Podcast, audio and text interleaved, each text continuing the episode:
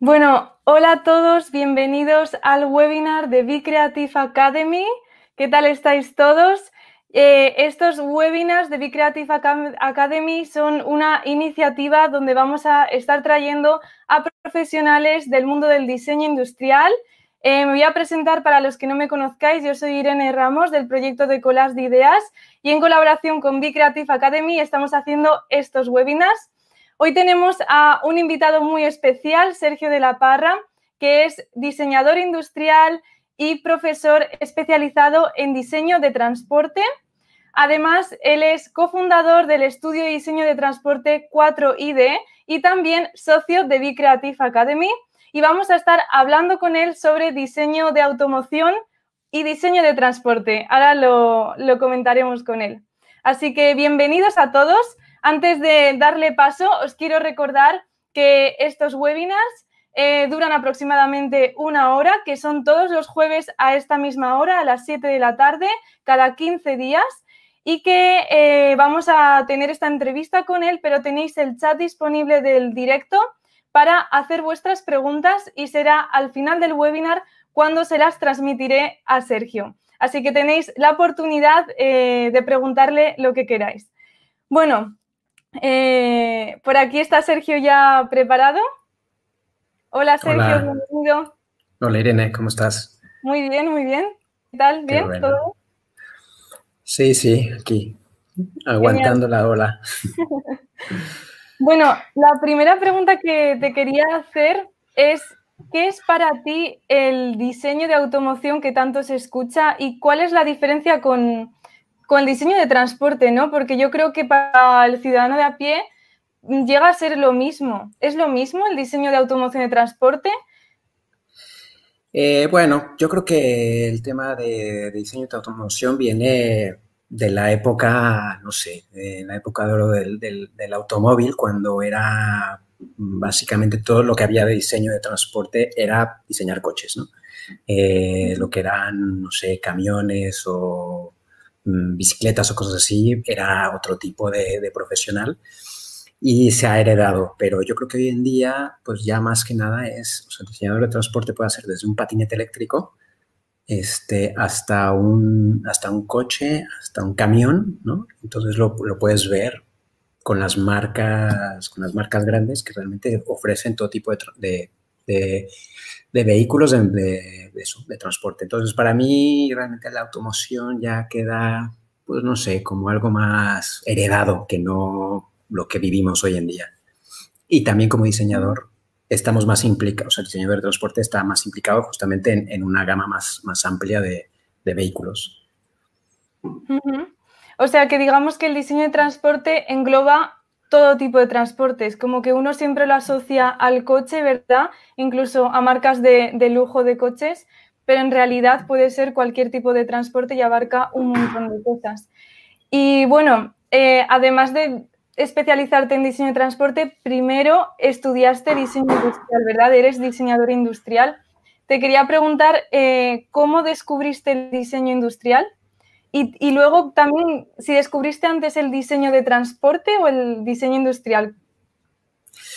Eh, realmente yo, no sé, de, chico lo más, lo que más quería hacer eran, eran aviones. Eh, me flipaba tema, y bueno, yo crecí con Robotech y Messenger Z y cosas de estas, entonces a mí el, tech siempre me, gustó. Eh, y yo creo que el primer dinero que hice fue vendiendo dibujos de, de Messenger Z en, en primaria. Eh, y bueno, pero conforme me fui haciendo mayor, eh, claro, diseñar aviones eh, era, era algo muy, muy, muy específico, muy, muy técnico. Y, y al final, bueno, pues no sé, se, amplié el espectro y como me gustaba hacer cosas manuales y dibujar, pues diseño industrial es lo mío, ¿no? Y mecánico, ¿no? O sea, mecánico, resolver problemas. Eh, entonces, bueno, o sea, siempre creo que mi, inquietud ha sido sobre, sobre sí, vehículos. Eh, y, claro, empecé realmente como diseño o sea, diseñador industrial en México eh, hace muchos años ya.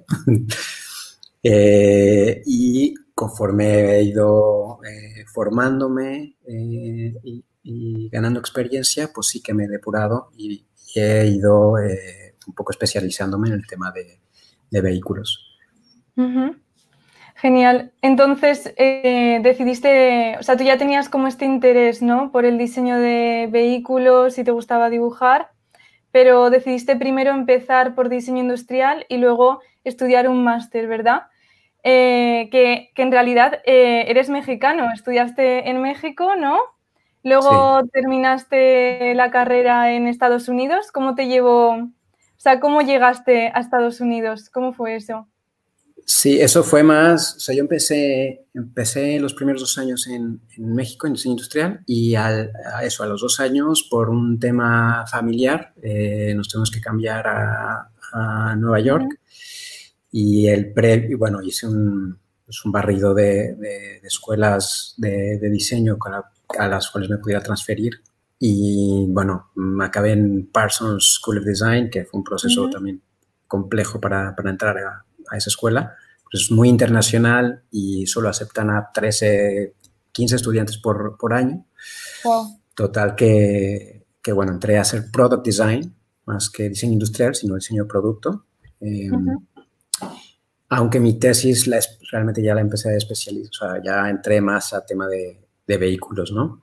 Y después de un par de años de, experiencia laboral en, Nueva York, en diseño, no en diseño de vehículos, pero sí que en diseño, eh, fue, que, fue que apliqué a hacer un máster eh, de transporte en, en el eh, durante dos años. Genial. Entonces, como tenemos por aquí tus proyectos, puedo mostrar el primer proyecto, este que, hiciste en, en el año 2000. Eh, en la Parsons School of Design, ¿verdad? Y podemos ver este vídeo. ¿Nos puedes comentar un poco? Eh, luego también veremos los últimos que, que, estás haciendo ya de forma profesional, con 4ID y tal.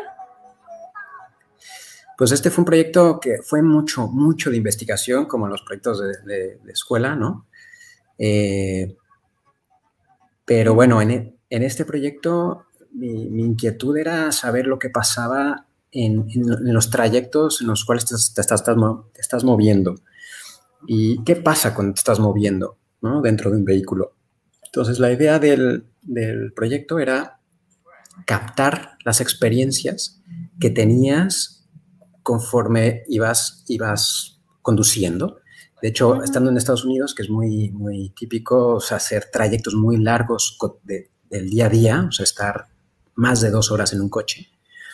Este, entonces, se creó, bueno, la idea de este concepto era poder captar lo que veías este, con un sensor eh, de retina en el tablier, este, tener mandos de voz este, mandos táctiles. Eh, bueno, realmente mucha hice mucha investigación en tecnología de hace 20 años que, al final se ha, ido aplicando en, vehículos, ¿no? Entonces, bueno, no sé. Eh, fue interesante, fue bastante interesante. Lo estamos viendo aquí, ¿no? Esa relación entre experiencia de usuario y el, el interior del vehículo. Un segundo porque estoy teniendo un problema con el vídeo. No sé si me seguís recibiendo. Sí, creo que se ha quedado congelado. Se ha quedado un poco pillado, ¿verdad? Sí. creo que tú y el, vídeo. Si consigo solucionarlo.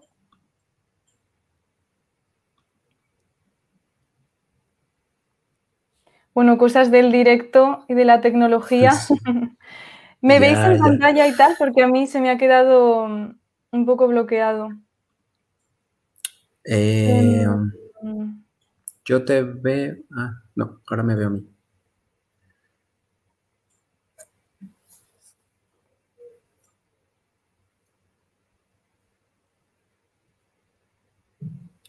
Bueno, si quieres, ¿estás ahí? Hola. Ay, no, creo que no. Bueno, lo que vuelve Irene, les cuento un poco más de, este proyecto. Eh, que también fue interesante estar eh, tutorizado por un, diseñador eh, senior de Frog Design en, Nueva York. Hola, hola, Creo que he desaparecido por un segundo. Has desaparecido, sí, sí, sí, sí. ¿Qué cosas? Bueno, no pasa nada, no pasa nada. Ahora se nos escucha decirlo por el chat, como vamos a estar mostrando cosas pues que tienen así carga tipo vídeo y así, espero que no den problemas, pero bueno, también nos parecía interesante visualizar, ¿no? De lo que vamos a estar hablando. Entonces, muy chulo el proyecto relacionando experiencia de usuario y el interior del coche. Y luego, eh, respecto a tu especialización ya en diseño de transporte, aquí se ve como el inicio, ¿no? En, en el máster de diseño de transporte en Elisaba, en Barcelona. Eh, cuéntanos un poco mm, acerca también de, ese proyecto, lo voy a mm, mostrar.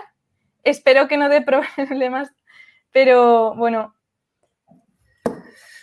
Pues ese proyecto eh, también, no sé, es el tema de, no sé, que me llama mucho la, tecnología. Eh, este proyecto era un vehículo autónomo eléctrico entonces, también estamos hablando de un año, del año 2000, 2004.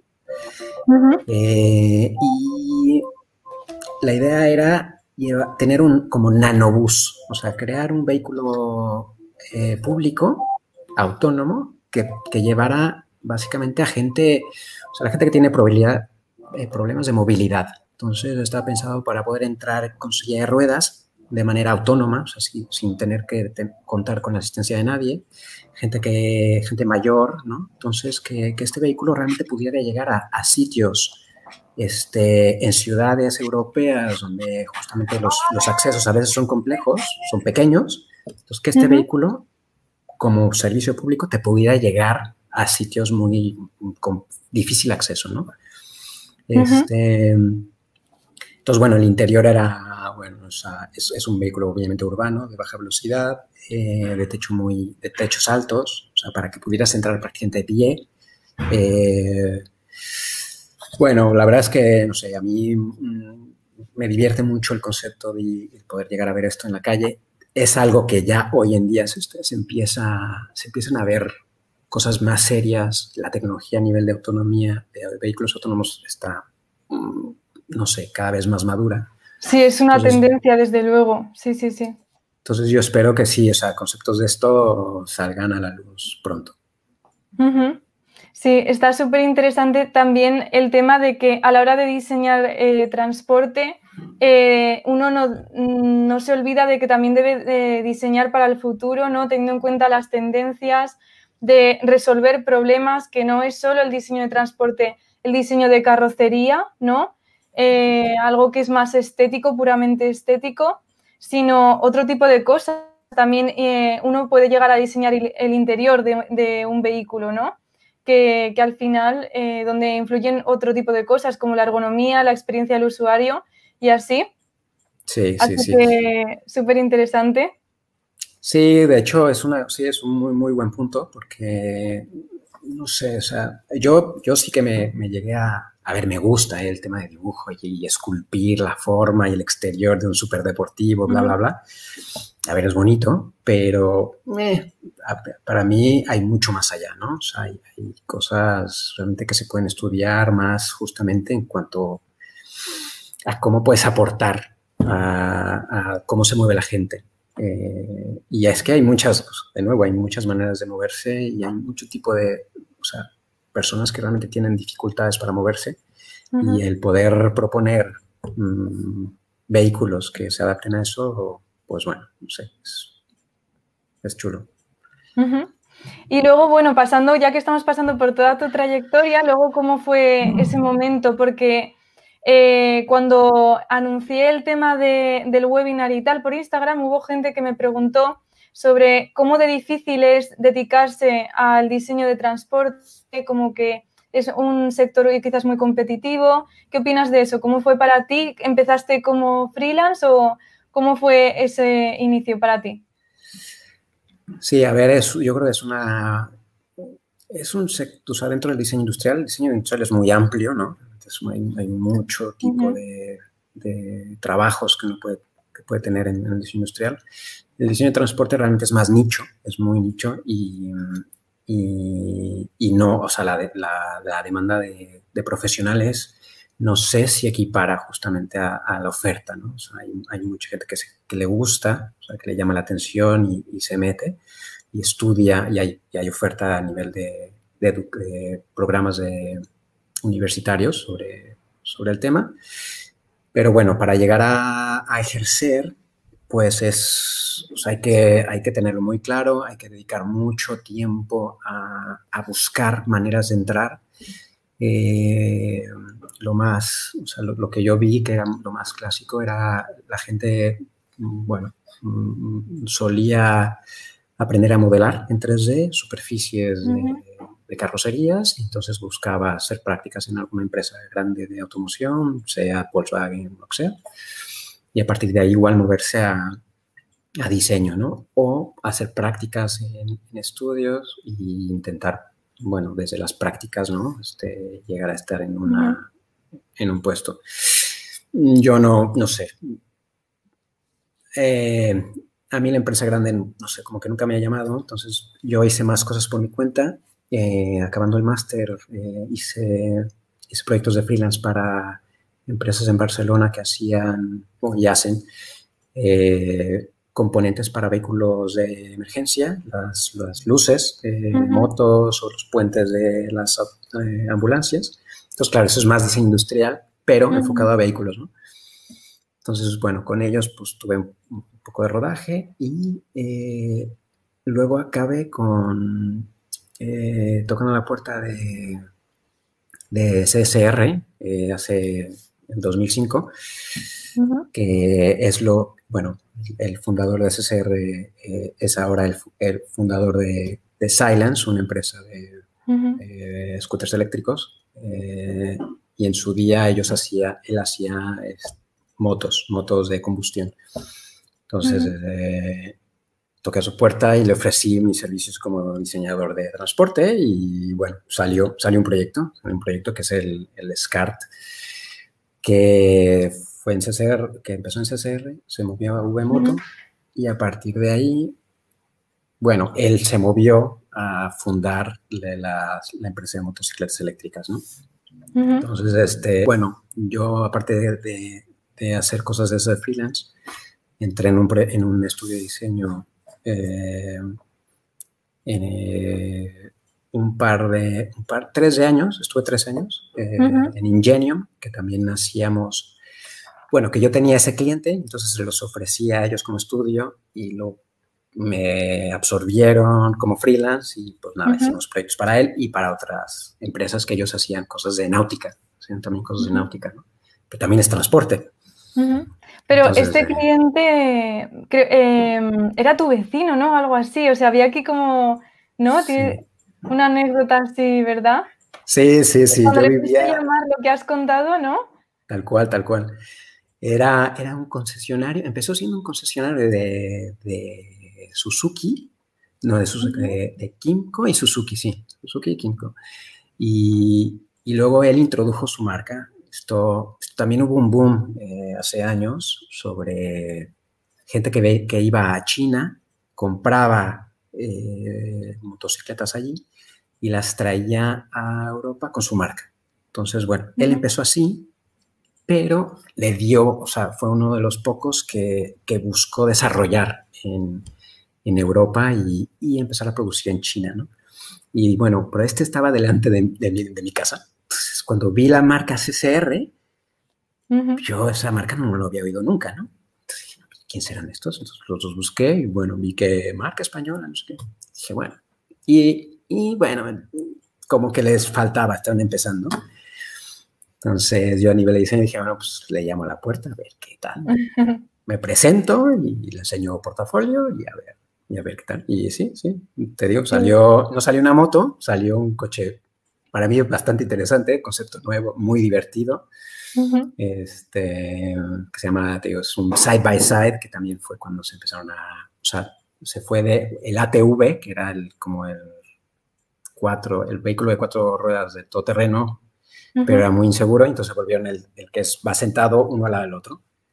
Y bueno, todo fue, fue chulo, fue chulo, porque fue desarrollo desde cero, o sea, un chasis multitubular, hacer la carrocería de fibra, de fibra de vidrio, luego se pasó a plástico, fue, fue todo un proceso de aprendizaje bastante interesante. Y que al final, a través de esa conexión que hiciste, ¿no? Luego eh, te pudiste meter como más en este sector, lo que has contado, y ahora eh, seguís haciendo algún proyecto con Silence, ¿no? Desde 4ID, ¿verdad? 4ID. Sí, ha pasado, ha pasado, te digo, 15 años y seguimos, seguimos haciendo cosas juntos, eso está bien. Sí, sí, sí, sí, sí. como el, el, tener tú la iniciativa, ¿no? En ser proactivo. O sea, que este sector sea muy competitivo no tiene que ser una excusa para que uno eh, ponga su esfuerzo, sea proactivo y se busque uno sus propias oportunidades. Yo creo que, yo creo que al principio, pues en proyectos que tengan alguna cierta relación con el transporte, como lo que has contado tú eh, de la iluminación ¿no? de las ambulancias, pero mm, poco a poco pues te fuiste haciendo el camino.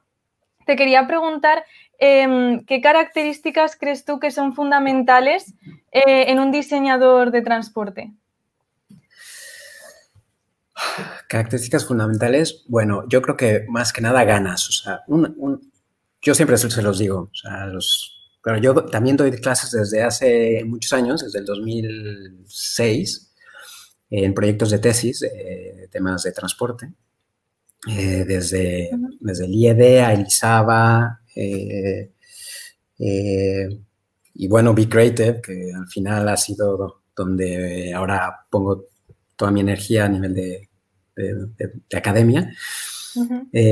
pero yo, yo siempre les digo que lo, lo que lo que tienen que tener es empuje, ganas, fuerza. O sea, esto es para todo, ¿no? Pero es, en este sector, o sea, lo tienes que tener muy claro. Y, y, a partir de ahí ir viendo en qué, no sé, o sea, qué es realmente lo que quieres hacer, porque, no sé, por ejemplo, en mi caso, o sea, yo tengo que hacer de todo, o sea, tengo que saber dibujar, tengo que saber modelar, tengo que saber esculpir en espuma, en clay, poder dirigir a equipos de trabajo, eh, entonces, bueno, o sea, las herramientas, o sea, las herramientas básicas de, un diseñador de, transporte eh, son dibujo, definitivamente. Sí. Eh, modelar en superficies, que esto también hay ya, bueno, hay todo un mundo ¿no? de herramientas para modelar este, en 3D. ¿Cómo se llama? modelar físicamente o sea, yo creo que poder palpar, poder esculpir, ¿no? O sea, hay una parte de esculpir y en interiores, claro, o sea, el tema ergonómico, nosotros muchas veces, o sea, por, decir, por no decir todas las veces, hacemos este, maquetas de escala 1 a 1 para verificar ergonomía, la posición de conducción, sea de una moto, sea un coche, sea lo que sea. Este, ver dónde están, ¿no? O sea, tema de interacción física sobre los mm. objetos y entonces poderlo, poder eh, trabajar en un taller y poder cortar una madera, esculpir una espuma, lo que sea, ¿no? Y este... Y yo creo que sí, o sea, son, son básicamente esas tres herramientas básicas, ¿no? De, expresión. Eh, y empuje, empuje, y ganas, y no sé, intentar ponerte en la piel del otro también, siempre, ¿no? Genial, genial. Pues eh, si te parece, podemos también mostrar alguno de tus proyectos ahora en el estudio de diseño de 4ID para que se vea como ese cambio, ¿no? Y que nos vayas un poco hablando también de cómo es vuestro proceso creativo en el estudio, eh, qué tipo de software utilizáis y eso respecto a cada proyecto, creo que puede ser interesante. Em, voy a compartirlo a ver qué tal va. Bueno, el primero de todos es un vehículo todoterreno. A ver qué tal se ve. Eh, un segundo.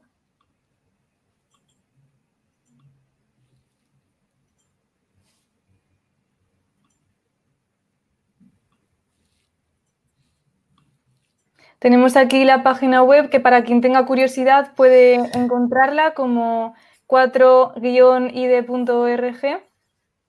Eh, bueno, este es un proyecto con Silence, ¿verdad? Que hemos estado hablando de ellos, que es esta moto eléctrica. Cuéntanos un poco. Sí, esta, bueno, ya se va en, Barcelona, ya se empieza a ver desde hace, yo diría, un año, o sí, más o menos un año.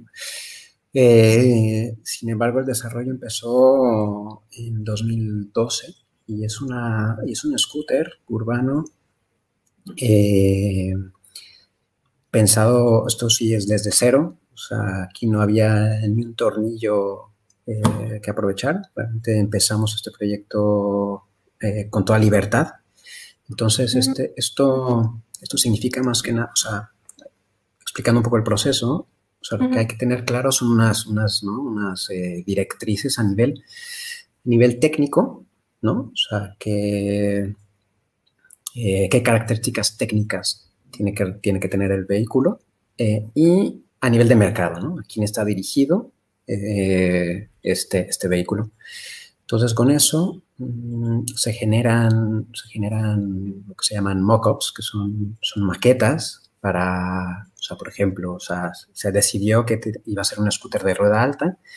Entonces, bueno, las ruedas son de, de, ¿cómo se llama? De, de 16 eh, pulgadas y, y que la capacidad del, es curioso, pero la capacidad de la de carga tenía que, o sea, del bajo asiento tenía que ser para dos cascos. Pues esa fue una, también una condición impresionante porque es un vehículo muy pequeño.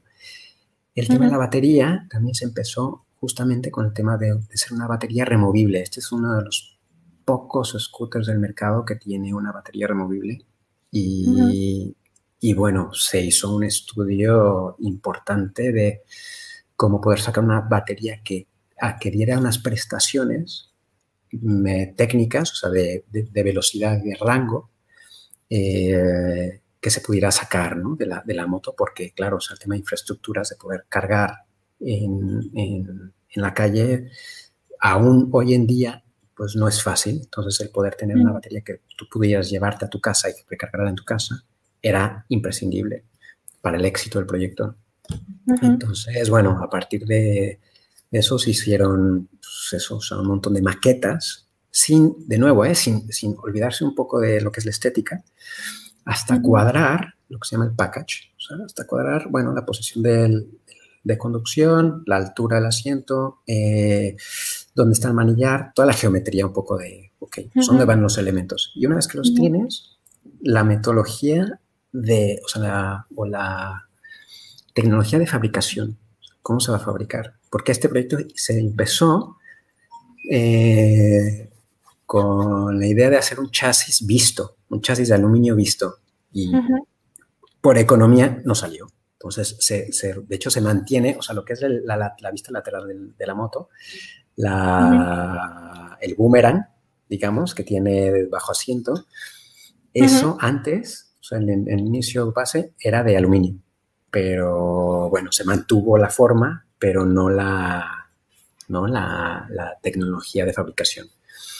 Eh, total, que, bueno, este es un proyecto realmente largo, ha sido un proyecto muy largo. Eh, nosotros lo que hicimos también fue hacer las superficies, o sea, toda la carrocería este, está modelada por nosotros y luego ya la pasamos a una ingeniería. La ingeniería ya hace los espesores de pieza, los anclajes entre piezas. Eh, y se hace un prototipo. A partir de ese prototipo se, se, estudian los, los fallos eh, o problemas que puede tener y se remodelan cosas. Eh, por ejemplo, el manillar, el manillar tiene un poco de guerra, entonces tuvimos que rehacer ciertas partes del manillar para que no hubiera interferencias con cables, este, el radio de giro. Bueno, son, son proyectos que, claro, tienen grupos de trabajo de entre ingenieros y diseñadores, igual son, o sea, 10 personas. Eh, y claro, es una empresa pequeña, no, es, no, es, Yamaha ni Honda, que igual hay justamente el triple de gente. Pero bueno. Eh, Muy interesante, súper interesante. Y como al principio pues partís de unos requerimientos, ¿no? Que sí o sí tiene que cumplir, como el tema de la batería que has comentado, el espacio para los cascos. Y luego... Suelo plano, creo que también el suelo plano es de los pocos scooters eléctricos también que, que tienen tanta capacidad de batería y tienen suelo plano. Entonces, cumplir con eso, eh, primero como a nivel funcional y luego ya os centráis en la estética, ¿no? Y que al final vosotros habéis abarcado el diseño completo, ¿verdad? Y has dicho que ha sido un proyecto largo. Eh, ¿De cuánto tiempo estamos hablando en, necesitar? Como para que uno se haga la idea, un proyecto largo, ¿de cuánto tiempo estamos hablando? Pues eh, si lo condensara, de nuevo, ¿eh? es un proyecto que tuvo como tres etapas en el, a lo largo de muchos, de varios años, prácticamente prácticamente cuatro o cinco años, pero bueno, si lo condensara, seguramente esto no bajaría de, a nivel de diseño, ¿eh? hablo, solo eh, de año y medio. Vale, vale. Wow. Genial. Vamos a pasar a el siguiente para que nos dé tiempo a ver todos. Yo creo que son súper interesantes, cada uno más, más especial. El siguiente es con Speedcar, ¿verdad? Tenemos por aquí a ver qué tal, eh, porque es como una animación que podemos ver todo el vehículo en todos los ángulos. Cuéntanos eh, sobre este proyecto. Sí, esto este es muy interesante porque es un, es un cliente que empezó, o sea, es un cliente que tiene muchos, muchos años de fabricar coches de competición de, en esta categoría, en esta categoría, sí, que se, se llama Kart Cross son vehículos mayoritariamente de tierra y de circuitos muy pequeños, son suelen ser entre un, kilómetro, kilómetro y medio. Eh, y entonces eh, la tecnología que suelen hacer para hacer las carrocerías es muy, muy artesanal. O sea, hacen un chasis multitubular que luego lo carrozan con fibra de vidrio y para hacer las carrocerías suelen hacer este, modelos a mano y luego de ahí sacan el molde de fibra y hacen las fibras, ¿no? Entonces, este cliente eh, es de los pocos que hacía un proceso de diseño pues, tipo automoción, que esto cuando formamos 4ID fue de los primeros proyectos. Este no, este vehículo ya es el último que tiene, ¿no? O sea, este lo hicimos hace eh, dos años, pero el primero que le hicimos fue hace 10. Y, y este... Y bueno, hicimos el proceso, un proceso de diseño de automoción que fue desde el sketch, hacer photoshops, luego modelar en 3D y llegamos a nosotros como estudio generar un volumen cerrado para mecanizar una espuma de poliuretano y de ahí que sacaran los moldes. O sea, que no hicieran nada a mano más que darle el acabado al, mecanizado, ¿no? Y este coche en particular, de hecho, ha ido ya un paso más allá y ya no es en fibra de vidrio, sino es en, termoconformado, que es un proceso, bueno, pues para hacer pequeñas series este, de vehículos tan, ¿no? Bueno, es un vehículo pequeño, pero bueno, para un vehículo, para un producto tan grande, más pues no es usual, pero lo está llevando, claro, ha tenido tanto éxito que ya hace más unidades y entonces le vale más la pena el ahorrarse la manual, lo manual que tiene la fibra de vidrio y hacer un termoconformado que a nivel de pieza, pues es, bajas una plancha de plástico caliente a un, a un molde y te sale la pieza y, y, ya está. Entonces, bueno, este coche está, está hecho así y la manera de presentarlo también, o sea, ahora lo que estamos haciendo en el estudio es presentar, eh, en parte el desarrollo también, eh, el modelo en 3D, esto, esto lo que están viendo es una web. O sea, no es, no, es un, no, no, se está generando a través de un ordenador, ya es una web que nosotros podemos subir un modelo, mandarle un link al cliente y que el cliente pueda mover este modelo en 3D. Y más, aún más, más allá, eh, lo podría ver en, en realidad virtual. O sea, se podría poner unas gafas unas gafas de realidad virtual este, con su navegador y darle al botón de eh, ver en VR y lo estaría viendo a escala real con las gafas. O sea que la realidad virtual también incluye, o sea, es algo a tener en cuenta, ¿no? En este sector a la hora de presentar proyectos para empresas, ¿no? Antes de eh, producirlo como tal, ¿no? Una forma quizás eh, muy efectiva, ¿no? De verlo a tamaño real y tal, sin necesidad de hacer un, prototipo real que lleva mucho tiempo y mucho esfuerzo, ¿no? Es una, sí, la verdad es que en ese sentido creo que la realidad virtual es, es un paso, bueno, es, es una manera de presentar producto y evaluar producto increíble. O sea, puedes llegar a ver cosas antes de tocarlas, que, de nuevo no te quita, o sea, de tocarlo a verlo en realidad virtual todavía hay un, todavía un paso, pero, pero, pero bueno, o sea, no es como verlo en la pantalla.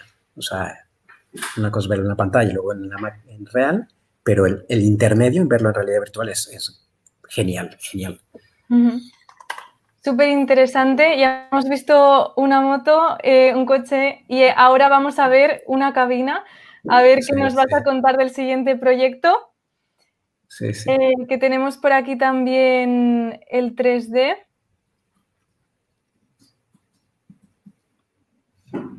A ver qué tal. Em, lo estáis viendo, ¿verdad? Se ve por aquí. Bueno, cuéntanos sobre este proyecto que vemos que es una cabina con unos asientos. ¿En qué consistió? ¿Fue también un proyecto largo? Sí, este es, un cliente que también tenemos ya muchos años con él, eh, también cerca de 10 años, eh, Reflex Marine, que están en Reino Unido y se dedican a a transporte de eh, trabajadores vía grúa. Entonces, más que nada para ambiente marino, eh, offshore, que se llama, o sea, mar adentro. Entonces, estas cápsulas lo que hacen es, esta es la última que hemos diseñado para ellos, lo que hacen es que están en una, plataforma de un, de un barco, por ejemplo, la gente entra, se ancla, lo sube una grúa y lo trasladan a otra superficie. Se hace otro, otro barco, eh, una plataforma en medio del mar, una, ¿cómo se llama? Eh, un parque eólico, eh, no sé. Entonces, bueno, aquí más que nada las, las, restricciones eran de poder hacer algo que, que pudieran entrar y salir las personas, los, pasajeros rápido, de manera rápida. Entonces, una, la posición de sentado es particular porque es un semi-sentado. Eh, es, un asiento muy mínimo, o sea, estás ahí durante muy pocos minutos. Eh, y más que nada que estés, que estés, eh, que te sientas seguro, ¿no? Que alrededor tuyo tengas esta protección, que también en dado caso de y esto es un caso de emergencia, de, en caso de caer al agua, eh, flotes. Y por eso son tan voluminosos estos, estos paneles, ¿no? O sea, son de, son de plástico con espuma, y entonces la idea es que esto, si caes al agua por algún, por algún accidente, este, flote. Eh, y flote mm, de, al, derecho. De hecho, por ahí creo que también tienes un video que es, que es interesante porque se hacen se hacen pruebas, esto es algo bastante técnico, pero sí que a nivel de diseño es muy importante, claro, que, la forma realmente haga su función. Y, como es, una, es como la carrocería, una carrocería que tiene una forma muy peculiar, ¿no? Aquí se está viendo en el vídeo, qué curioso, ¿no? Porque cuando uno piensa en transporte, claro, esto también es transporte, ¿verdad? Eso también es transporte, sí, sí. Entonces, de hecho, en este, eh, para este cliente, nosotros también estamos muy involucrados, como es una empresa, pequeña, mediana. Eh, nosotros, en la parte de prueba, estamos muy involucrados y hacemos la filmación, hacemos la edición, estamos en la prueba mm, como soporte de diseño. Eh, y, y bueno, la verdad es que es muy, muy, muy completo. O sea, nuestra, como estamos involucrados en este, con este cliente, es muy, estamos en, una, en toda la parte del desarrollo del producto. Claro, tiene una, parte muy técnica que es justamente la estructura, o sea, todo lo que es acero nosotros no entramos, o sea, esto es una ingeniería y tienen equipos de ingeniería importantes para, para calcular todos los, eh, los esfuerzos que lleva esto, porque como ves lo tiran, o sea, también, o sea, como esto cae, como va con una grúa y está en medio del mar, el mar, ¿no? Sube y baja por el oleaje. Entonces, claro, hay un impacto y, hombre, tiene unas características técnicas muy específicas, ¿no? Claro, claro, eso te quería preguntar. Eh, este proyecto en concreto, ¿no? Que al final se trata de un diseño que está dedicado para un entorno completamente distinto, porque estamos hablando de, del mar y de sumergirse en el agua. ¿Tuvisteis alguna dificultad o algún tener eh, o tuvisteis que haber, eh, hicisteis algún estudio en cuanto a cómo afectaría el, el, estar en un ambiente de agua, ¿no? Al diseño o los materiales o las formas eh, de alguna forma? Sí, nosotros también esto va a, prácticamente todos los proyectos que, hacemos. Siempre son equipos de trabajo, ¿no? Tanto a nivel de diseño como es multidisciplinar, a nivel de ingeniería. O sea, mm, yo creo, diría que todo, prácticamente todos los proyectos trabajamos con un, con un partner técnico o sea, un equipo de trabajo que se dedica a la ingeniería o, a industrializar. O sea, hay muchas partes del proyecto que, claro, nosotros como diseñadores no controlamos y necesitamos todo el tiempo recibir feedback de pues, la gente que esté, está involucrada en cada paso. ¿no? O sea, lo interesante del diseñador es que, claro, estás, estás en una, o sea, en la línea de tiempo del, del desarrollo del producto, estás pues casi en todas, ¿no? Hasta que llega a la, a la calle. Entonces, este, tienes que saber comunicarte con una, gran variedad de, profesionales. Entonces, este, aquí, claro, o sea, nosotros no podemos especificar qué material. O sea, a nosotros nos dicen qué materiales o qué, tipo de procesos tienen, porque también hay un tema de coste. O sea, no es lo mismo inyección de plástico que rotomoldeo, que termoconformado, que fibra de vidrio. Entonces, esto va muy relacionado al número de piezas que se hacen, o sea, la proyección que tiene el cliente de, fabricación y, este, y la inversión, inversión inicial, ¿no? Que puede hacer. Eh, entonces, bueno, nosotros, te digo, en este proyecto, por ejemplo, o sea, el cliente tiene 30 años de experiencia en el sector. Eh, ¿Cómo se llama? Eh, tiene partners de fabricación que también pues, nos, nos, dan, nos dan feedback. Entonces, bueno, vamos un poco a rebufo a veces, ¿no? Y luego nosotros tal vez estando fuera del, o sea, del sector, porque no estamos en ello todo el día, pues igual podemos dar, podemos dar alguna, no sé, alguna idea o alguna propuesta más lateral, ¿no? O sea, el, lateral thinking que le llaman, ¿no? que a veces, a veces funciona, a veces dicen, no, no tienes ni idea. Y bueno, sí, sí. Súper interesante. Eh, yo creo que en este webinar hemos podido ver pues realmente todo lo que engloba el diseño de transporte em, y en este proyecto en concreto que es súper curioso y me gusta mucho lo que has dicho de, de, que en este sector en concreto pues el diseñador trabaja también mano a mano con el ingeniero, ¿no? Porque ambas cosas tienen que, que, que complementarse y, cubrir eh, requisitos a nivel económico ¿no? del cliente y tal, que es súper importante. Así que muchísimas gracias, Sergio, súper interesante. Vamos a pasar, si te parece, a contestar preguntas del público.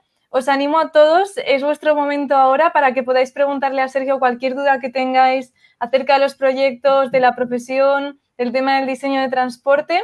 Voy a ver si por aquí han dejado alguna, pero creo que de momento no. Sí que ha habido algún comentario así eh, que voy a leer.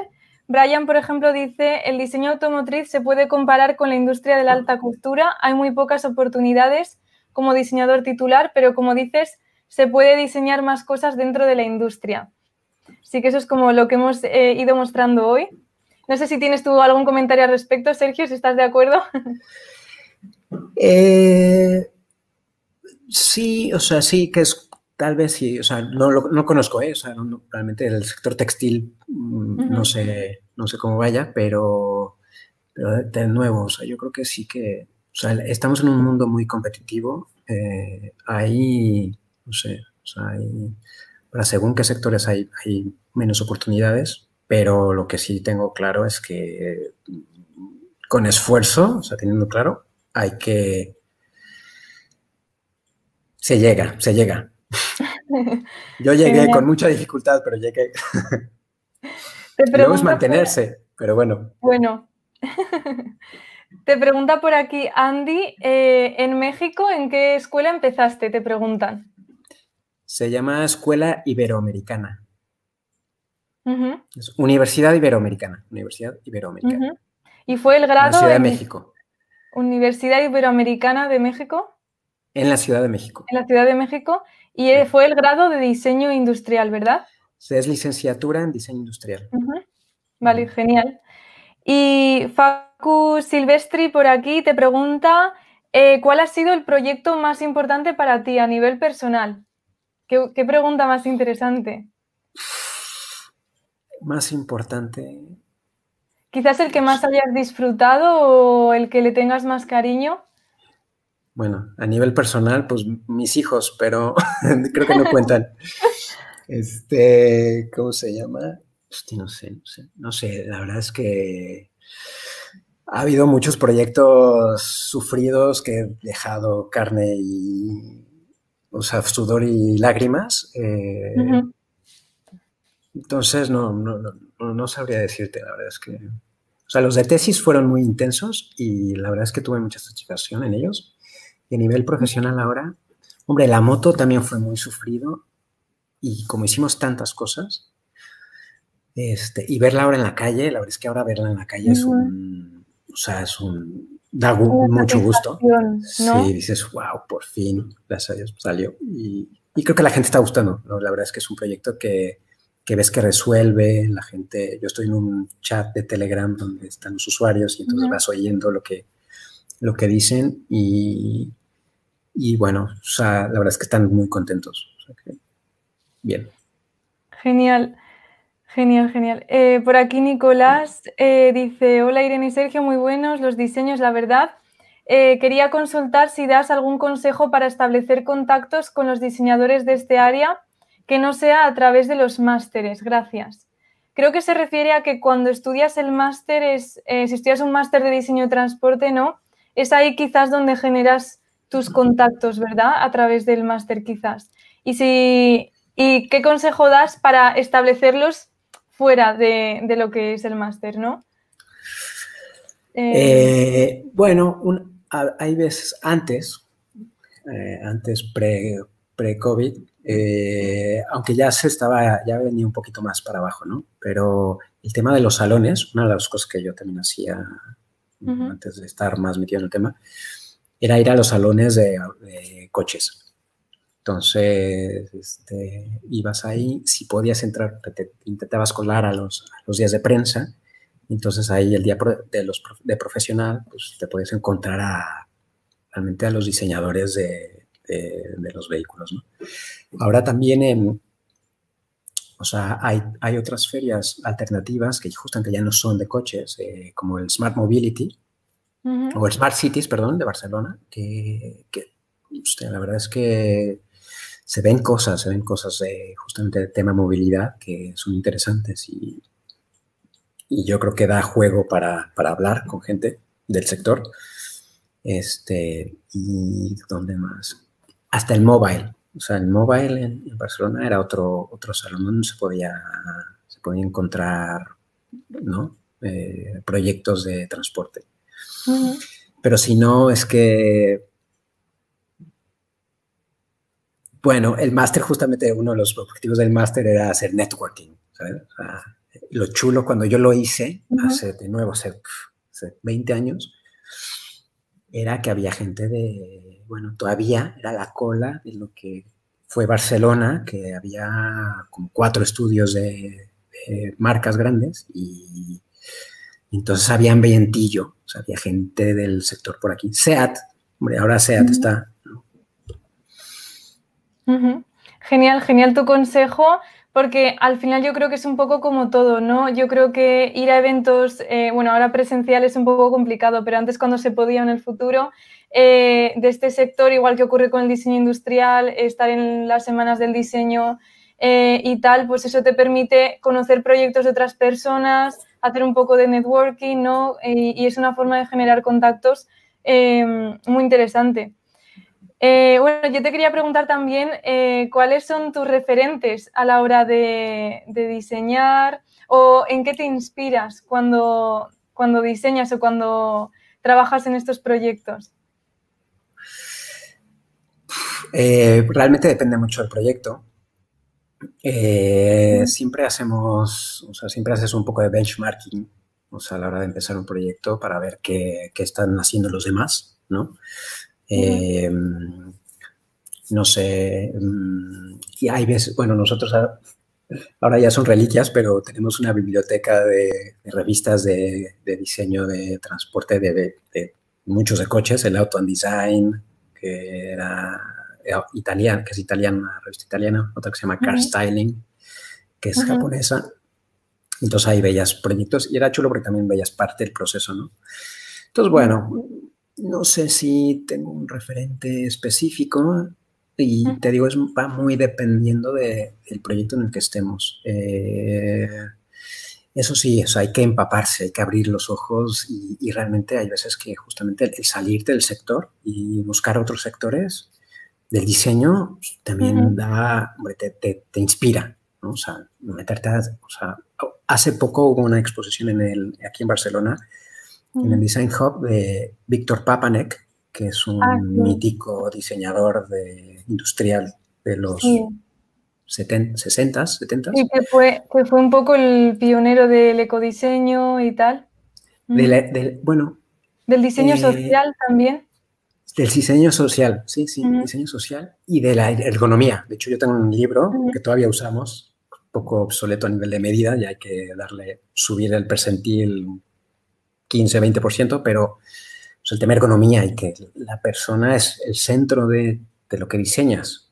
Entonces, eso, eso, eso también nunca hay que perderlo de vista, porque claro, hay veces que en el, cuando estás en, las escuelas ves proyectos en los cuales pues dices, ¿cómo entra alguien ahí? ¿O cómo gira esto? O sea, ¿cómo, sale? ¿De dónde ve? O sea, no sé. O sea, hay que realmente ser conscientes que hay una persona dentro, ¿no?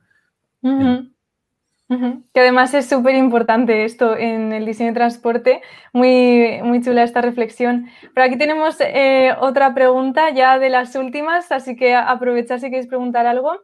Eh, de Francisco Javier Jiménez.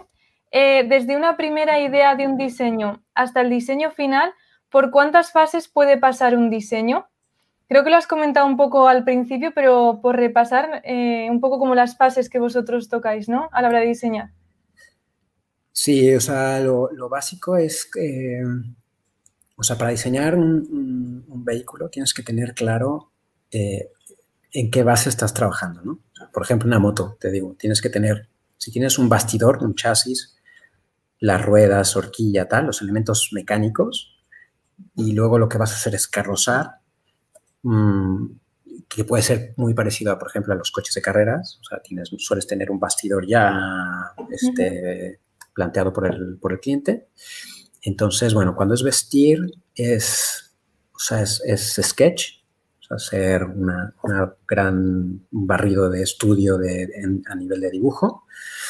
Eh, eso se digitaliza, o sea, se directamente ya en la tablet, a nivel de, ¿no? En la Wacom, en pantalla, Photoshops, se va, o sea, es un, es un, realmente es un embudo, o sea, es un embudo, ¿no? O sea, haces muchas variantes porque son rápidas a nivel de dibujo, a mano, y luego vas Photoshop, vas haciendo menos el, el cliente va escogiendo, llegas a hacer sketch 3D. nosotros hacemos, realmente el 3D lo metemos bastante rápido.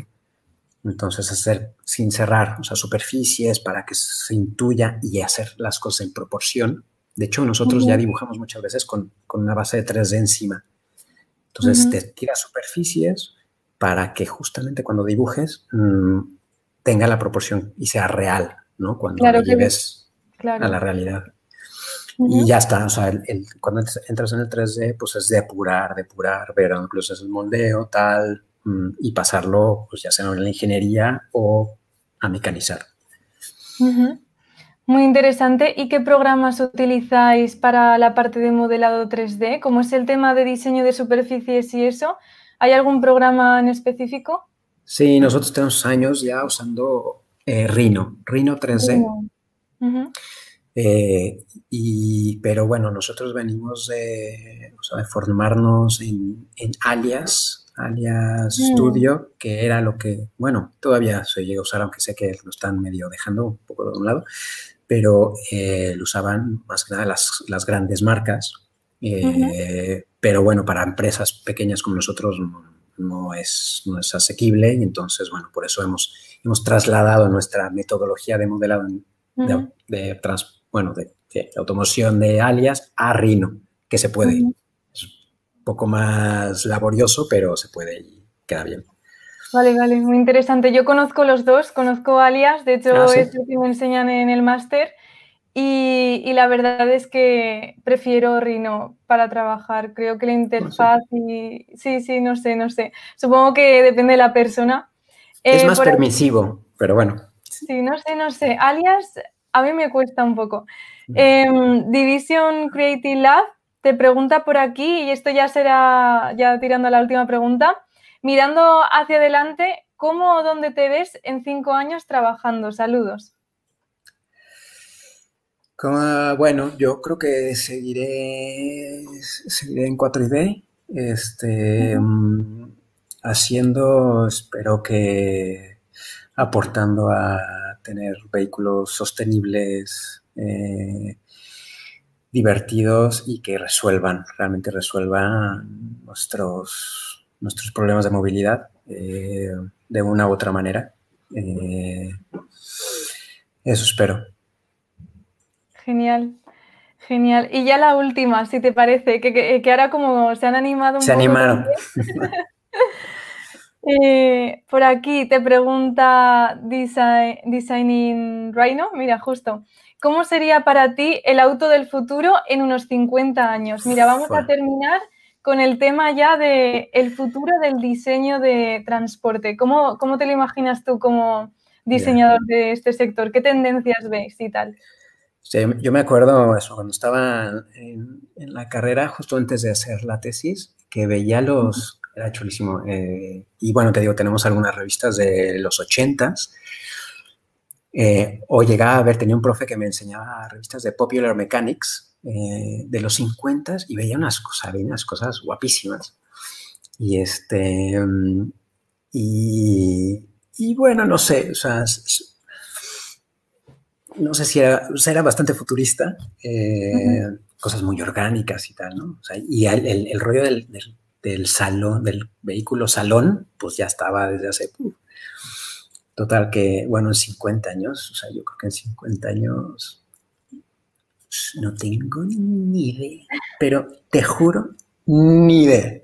No lo sé, no lo sé, no sé. O sea, 50 años me parece, no sé, o sea, yo creo que los coches, o sea, sí que creo que el coche, o sea, va a tener el punto este de, o sea, va a tener el punto retro, sea, yo creo que el, tema de conducción, o sea, yo lo vivo porque a mí también me gusta conducir, o sea, no es que sea anticoche, que soy, para ciudad sí que soy bastante anticoche, pero, pero me gusta, ¿no? El, conducir y la sensación, todo eso, yo creo que eso, yo creo que eso no se va a perder. Entonces, en 50 años habrá maneras, ¿no? De poder ser, tener esas, esas experiencias. Que luego a nivel de movilidad, ¿no? Práctica, pues yo creo que, yo creo que sí el coche como tal no existirá, como yo creo que como será un servicio, realmente yo creo que será un servicio.